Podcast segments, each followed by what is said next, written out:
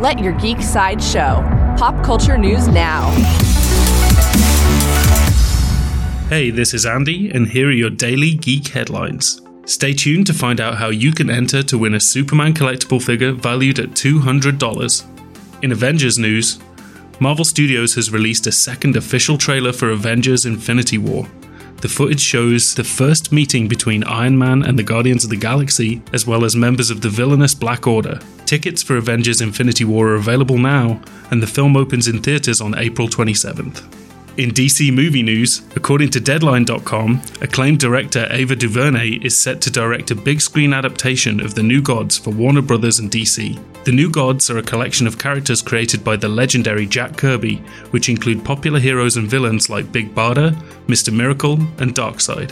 In Sony movie news, actress Sope Aluko has officially joined the cast of Sony's Venom movie in an unspecified role. Aluko was most recently seen in Marvel's Black Panther and has an unspecified role in the new Sony film. Venom arrives in theaters on October 5th.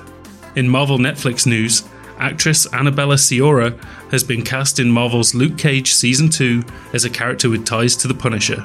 Sciorra, known for her work in The Sopranos, will play criminal power player Rosalie Carbone. Luke Cage Season 2 begins streaming on Netflix on June 22nd.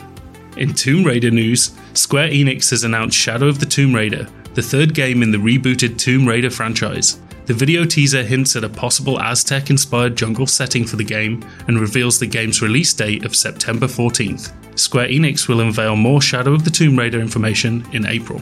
Are you ready to let your geek side show with our exclusive Geek Headlines giveaway? To enter for your chance to win a sold out Superman collectible figure from Sideshow that's valued at $200, visit sideshow.com forward slash supes contest. That's sideshow.com forward slash S U P E S contest. This has been your daily Geek Headlines update. For more ad free pop culture news and content, visit geeksideshow.com. Thank you for listening, and don't forget to let your geek side show.